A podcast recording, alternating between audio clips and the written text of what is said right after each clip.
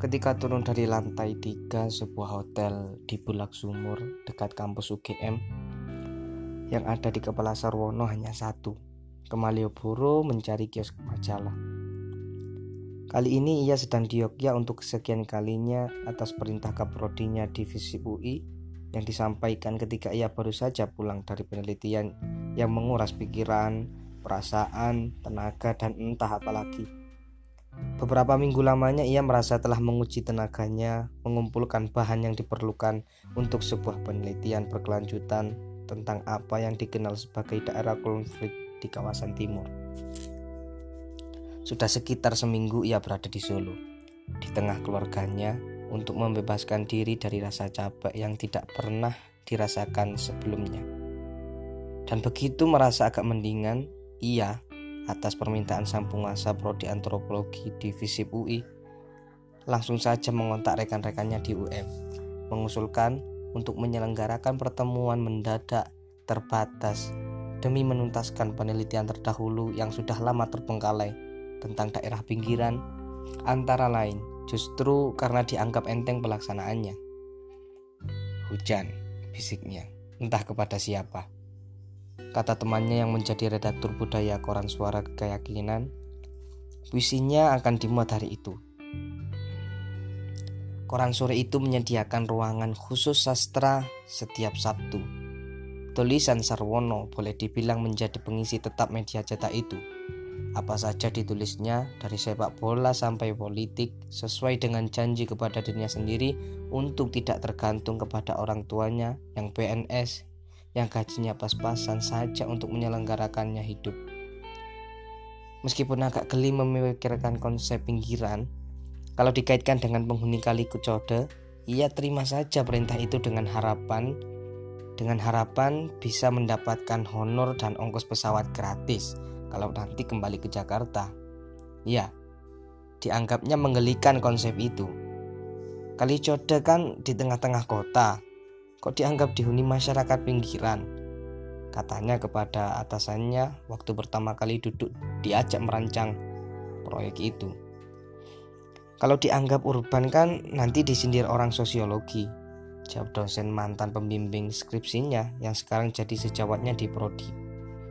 Juga penghuni Code kan tinggal di pinggir kali, meskipun di tengah kota. Pelotot melototi antor Prodi memang kadang terjadi tidak selalu karena masalah jangkauan ilmu, tetapi lebih sering karena masalah proyek. Ia sama sekali tidak peduli lagi pada sekat-sekat logi yang dianggap keramat itu.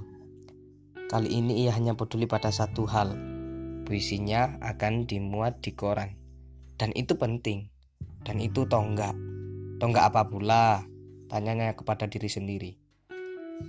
Yang dikirimnya ke media cetak itu adalah tiga sajak pendek yang kata rekannya yang redaktur akan dimuat semuanya. Menggembirakan. Dalam ilmu yang dipelajarinya, medium bisa berarti dukun. Orang pandai di zaman lampau yang dianggap mampu menghubungkan yang masih hidup dengan yang sudah mati. Ia tidak pernah percaya dukun, tidak mau percaya bahwa ada orang yang bisa menghubungkan manusia hidup dengan manusia mati. Namun, ia percaya yakin seyakin-yakinnya bahwa manusia yang sama-sama masih hidup bisa berkomunikasi tanpa harus bertemu muka. Bahkan dari jarak yang sangat jauh pun. Dia percaya pada teori yang menjelaskan bahwa inti kehidupan itu komunikasi dan komunikasi itu inti kehidupan. Dan bahwa puisi itu komunikasi dan bahwa komunikasi itu saman dan bahwa saman itu medium dan oleh karenanya Puisi itu medium. Hah?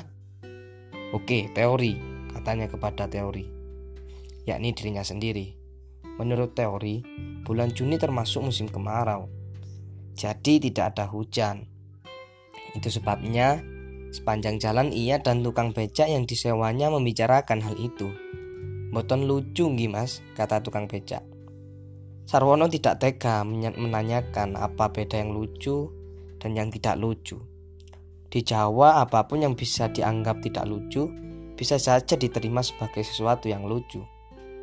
Kali ini, Baginya yang ada hanya keinginan kuat untuk segera mendapatkan koran dan membaca puisinya sendiri. Penyair adalah pembaca pertama puisinya sendiri. Begitu menurut aksioma. Ia tidak ingin memperdebatkan benar tidaknya kata-kata mutiara itu, yang tentu saja jauh sekali jaraknya dari masalah lucu atau tidak lucu. Ini masalah komunikasi, katanya kepada dirinya sendiri. Ia jelas tidak punya nyali memasalahkan apakah komunikasi itu sesuatu yang lucu atau bukan. Pokoknya ia merasa pecah gesang derek komunikasi, full stop. Dan memang benar ada puisinya di koran, tiga buah di sudut halaman yang pasti kalah meriah dibanding berita politik, kriminal, gambar-gambar yang semakin lama semakin berdesak-desak, dan iklan. Sekian detik dirasanya demamnya surut. Koran itu agak basah. Dijual di sudut pengkolan yang dikerudungi plastik warna biru. Ia langsung berlari kecil menghindari rintik-rintik hujan kecil. Masuk ke mall yang kata rekannya seprofesi di UGM baru saja dibuka. Dan ketika dibacanya puisinya sendiri sambil berdiri didesak ke sana kemari oleh orang-orang yang juga mau berteduh, ia menjadi yakin, tiba-tiba saja menjadi yakin, si yakin yakinnya bahwa Seandainya dukun Zadul memang benar memiliki kekuatan, maka puisi yang ditulisnya itu jelas melampaui kekuatan segenap dukun yang pernah, masih, dan akan ada di mana saja di dunia ini. Deretan aksara yang ditata dengan font sans serif ukuran agak kecil tetapi dibikin bold itu sangat tangkas menghubungkannya dengan seorang perempuan nun jauh di negerinya Miyamoto Musashi. Puisi itu medium, dan medium itu dukun. Bisiknya berulang kali kepada dirinya sendiri sambil batuk kecil, tanpa curiga bahwa ada orang yang menoleh padanya, mendengar suara bisikannya, dan mungkin menganggap isi otaknya kurang seperempat. Puisi itu clairvoyant, serunya kepada diri sendiri sama sekali tidak memperdulikan desakan orang-orang yang berebut masuk mall menghindari krimis. Tidak dirasakannya lagi demam yang beberapa hari terakhir ini mengganggu diskusinya dengan sejumlah antropolog muda yang cerdas-cerdas yang setiap hari sarapan teori di kampus Bulak Sumur. Dukun ini telah mengusir capekku, katanya sendiri. Laki-laki dengan batuk-batuk kecil Puisi yang terjepit di sudut halaman koran itu tampaknya telah mengusir pesan ibunya yang berdering semalam, siang malam di otaknya. Hati-hati dengan kesehatanmu, Sar. Ia merasa sehat sama sekali setiap kali menemui puisinya muncul sebagai dukun. Sarwono memutuskan untuk cepat-cepat balik lagi ke Solo besok. Sehabis penutupan rapat di kampus UGM, tidak sekadar agar ibunya tidak gelisah memikirkan kesehatannya, tetapi terutama untuk melanjutkan mengistirahatkan dirinya agar batuknya tidak tersesat ke, ke sesak napas. Ibu itu perawatnya perawat, dewinya dewi, tidak jarang juga tirannya tiran, katanya selalu kepada dirinya sendiri.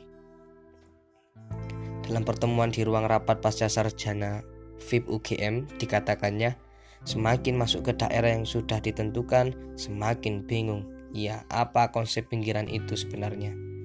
Ketika diajak menyusun proyek itu oleh program studi yang katanya sudah menyusun kerjasama dengan rekan-rekan di UGM, ia sama sekali tidak begitu memikirkan masalah konsep. Bahkan, sama sekali tidak berpikir bahwa ada masalah dengan yang disebut pinggiran. Ia tidak peduli pada komentar rekan-rekannya karena menganggap semuanya baik-baik saja. Kalau semua baik-baik saja, apa pekerjaan kita? Tanya mereka mengecek. Ya, memang pekerjaan peneliti itu cari-cari masalah. Tetapi juga sesekali harus berani menyadari bahwa sebenarnya tidak ada masalah dengan yang ditelitinya. Itu keyakinan yang dipegangnya teguh. Dan keyakinan demikian pada gilirannya menyeretnya pada keyakinan macam lain lagi yakni bahwa ternyata tidak ada satupun yang tidak bermasalah di sekitar kita ini. Ya, itulah ilmu, katanya kepada dirinya sendiri. Hidup ilmu, ia berhenti sejenak dan dari pikirannya. Kemudian berteriak kepada dirinya sendiri dengan penuh semangat. hidup masalah. Dalam keadaan apa pun ia harus mencari data agar laporan bisa disusun tepat waktu. Meskipun selalu saja terlambat karena ini dan itu. Dan terlambat berarti ada sekian persen dana dipotong sesuai dengan perjanjian. Prodi tentu tidak mau hal itu terjadi sebab berpengaruh terhadap honor semua pihak yang terlibat. Itu sebabnya Sarwono berusaha sebaik-baiknya untuk menaati jadwal yang sudah disusunnya sendiri. Yang kalau meleset berarti berkurangnya kemungkinan untuk diikutkan lagi dalam proyek. Ia sudah merasa sangat capek ketika proyek itu mendekati penyelesaian. Tetapi ia masih harus bertemu dengan rekan-rekannya di UGM membicarakan penulisan laporan. Kalau bisa diusahakan untuk dilanjutkan lagi kata kaprodinya. Dan di ujung proyek itulah ia harus terlibat dalam tahap terakhir penelitian, yakni menguraikan permukiman Kali Code sebagai contoh masyarakat pinggiran.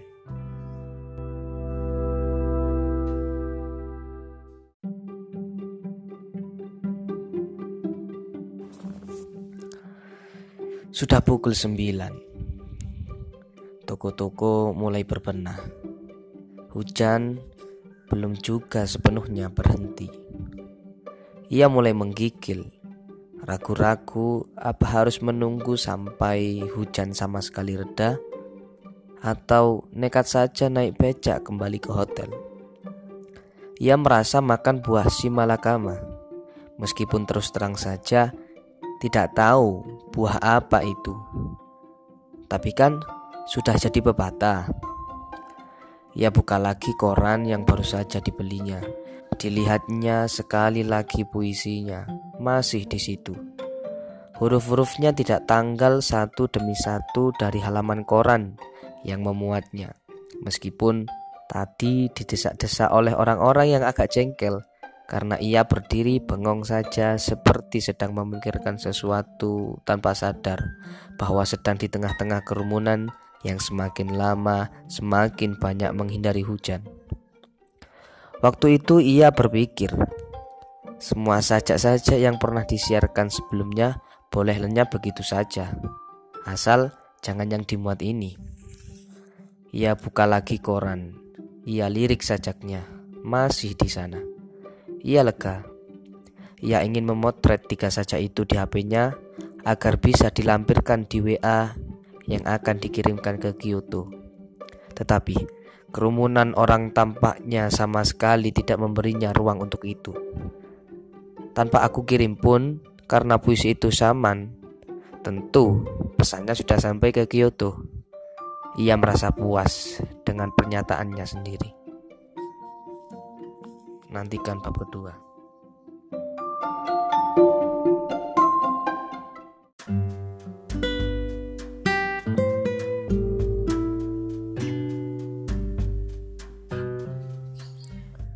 Jadi, kau akan berangkat juga akhirnya. Tidak terdengar jawaban. Sebenarnya, pertanyaan itu juga tidak perlu disampaikan, sebab jawabannya sudah jelas iya. Sarwono menggeser kursinya mepet ke meja, meletakkan kedua sikunya agar bisa menyangga dagunya, menatap mata pingkan yang selalu dibayangkannya sebagai sepasang jendela yang kalau sedang terbuka sering menampakkan sapuan warna perbukitan ketika cahaya pertama matahari muncul. Itu sebabnya pernah ditulisnya sebuah sajak yang salah satu ungkapannya ternyata tidak pernah lepas dari benak perempuan muda itu. Angin dari bukit yang masuk lewat jendela matamu sehabis mengemas warna dan aroma bunga di terjal perbukitan sana. Kamu ini cengeng sar, jualan gombal, Komentar Pinkan ketika pertama kali membaca saja itu di sebuah majalah yang dipamerkan Sarwono. Tidak ada, rasanya ucapan yang lebih disyukurinya. Ia suka dianggap cengeng hanya kalau yang mengucapkannya Pinkan. Sebab ya memang cengeng, mau apa lagi? Ia suka melawan pendapat itu dengan berbisik kepada dirinya sendiri. Apa ndak boleh nulis tentang kecengengan? Percakapan ini adalah kesempatan untuk bisa dan berhak cengeng. perangai yang menjadi larangan keras dalam keluarganya. Terus, terus apanya? Ya terus kita ini. Iya, apanya yang kita ini? Ketika pertama kali mengenalnya di rumah Toar Pelengkahu, temannya SMA, Sarwono langsung merasa dirinya menjadi tokoh utama sebuah sinetron dan adik Toar itu dalam otaknya yang sempat muncul sebagai Audrey Hepburn atau Grace Kelly. Tapi jelas bukan Makwo Ketika menjelaskan nama-nama itu kepada Pingkan, jawabannya yang didengarnya malah ejekan. Ya, ketahuan di umurmu. Sarwono tidak menjawab. Ia kenal nama-nama itu dari ibunya, yang katanya sejak kecil suka nonton film Hollywood. Ia pernah sekali ke Jepang untuk ikut seminar budaya urban, dan rekannya dari Universitas Tokyo waktu itu memberitahu bahwa dulu ada istilah Hepubarno Stairu Ketika ia bertanya apa itu, jawabannya itu Hepburn Style.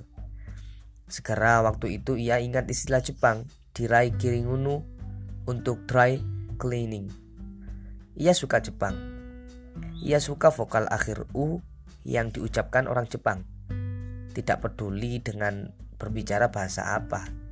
Ia suka sakura yang hanya mekar seminggu di awal musim semi dan langsung gugur bagaikan Ronin yang dipenggal kepalanya oleh samurai yang dikhianatinya. Tetapi Sakura tidak pernah berkhianat kepada siapa pun. Katanya selalu kalau berbicara dengan rekannya dari Jepang. Bukan, Pinkan bukan Ronin. Katanya jauh di dalam pikirannya yang beberapa minggu ini sudah dikendalikannya gara-gara ada keputusan dekan untuk mengirim Pinkan menggantikan Wati yang gagal berangkat lantaran dilarang suaminya. Tidak ada perempuan Ronin. Ia lega dengan gagasannya sendiri. Oke, tetapi itu di Jepang. Siapa tahu di Minahasa ada perempuan Ronin. Ia memaksa dirinya sendiri, merasa geli dengan pikiran yang yang brilian itu. Sikap demikian itulah yang sering menjekelkan Pingkan. Tetapi yang menyebabkannya malah berpikir, hihihi, Pingkan kan sebenarnya doyan sikap semacam itu. Pingkan sendiri yang pernah menjelaskan bahwa kalau ada Ronin, tentu ada sebab yang sudah seharusnya diterima. Tetapi, katanya, orang Jepang tidak suka sikap tidak setia semacam itu. Dan oleh karenanya, kalau ketemu tuannya, samurai yang dianggap telah melakukan desersi itu harus dipenggal kepalanya. Ah, bohong kali kata Sarwono pada suatu hari ketika Pingkan mencoba menjelaskan manusia jenis apa Ronin itu. Gadis itu kemudian terpaksa menjelaskan maksudnya dengan panjang lebar bahwa Ronin itu samurai yang tak punya tuan karena tuannya mati atau meninggalkan tuannya yang dan karenanya dijuluki kesatria gentayangan hidupnya bagaikan ombak yang tidak jelas wujud dan wataknya. Kalau tuannya mati dalam perang atau duel, samurai harus melakukan harakiri. Kalau tidak, ia akan menanggung malu seumur hidupnya. Ketika pertama kali mendengar berita Pingkan akan berangkat ke Jepang melanjutkan studinya, Sarwono tampak menarik-narik dagunya sendiri yang tidak berjanggut dan berbisik. Lah, sekarang aku menjadi samurai yang akan ditinggalkan anak buahnya yang akan berangkat menjadi Ronin. Sar, kamu ini sudah sekolah tinggi-tinggi, tapi otakmu masih juga ngelesot di bawah pohon sawo kecil di halaman keraton itu. Sarwono sangat ingin mendengar penjelasan calon Ronin itu selanjutnya. Maksudnya penjelasan yang cerdas karena ia tahu bahwa gadis yang duduk di depannya selalu saja bisa menjelaskan hal sesulit apa pun yang kadang-kadang mengganggu pikiran Jawanya. Ia tahu dan diberitahu bahwa Pingkan sangat cerdas, sehingga ketika wisuda dialah yang berhak menerima ijazah dari rektor mewakili wisudawan fakultasnya. Tetapi perempuan yang mewarisi darah Tonsia itu tidak kunjung memberikan penjelasan, malah meraih lengannya seakan mau menciumnya. Sarwono mendoyongkan mukanya tetapi perempuan di depannya itu yang dianggapnya pacar tetapi yang menolak selalu label itu atau sebenarnya hanya pura-pura menolak dan malah bilang mungkin hanya main-main sebut aja salon istri malah mendadak melepaskan genggamannya lihat itu yang duduk di sudut katanya sambil menunjuk pemilik warung kampus yang sejak tadi tampaknya mengawasi mereka mereka biasanya tidak menggubris apa pun tetapi kali ini situasinya seperti berbeda dan Pingkan bangkit melihat jam tangannya. Wah, lupa ada janji sama sensei. Kalau telat bisa gak jadi ke jam puntar. Katanya sambil menyentuh rambut Sarwono. Jangan lupa kapan-kapan antar gue ke Uniqlo. Apa itu? Wah, jawamu gak lekang-lekang juga. Uniqlo aja gak tahu. Mau cari jaket sama shawl tahu. April di Kyoto kan masih bisa menggigil. Mereka berpisah di depan gedung 7, tempat para guru besar ngelamun kalau tidak sedang rapat. Sarwono sempat mencuri cium sebelum berjalan cepat ke fakultasnya yang bersebelahan.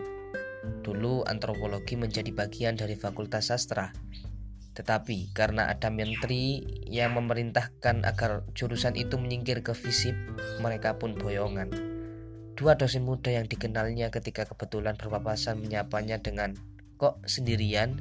Pingkan mana? Selalu itu yang didengarnya. Bukannya, hei, dari mana lo? Yang menjawab kepada dirinya sendiri dalam hati. Pingkan mau jadi Ronin tahu. Lalu cepat-cepat melangkahkan melewati sela-sela mobil yang berdempetan di parkiran sempit.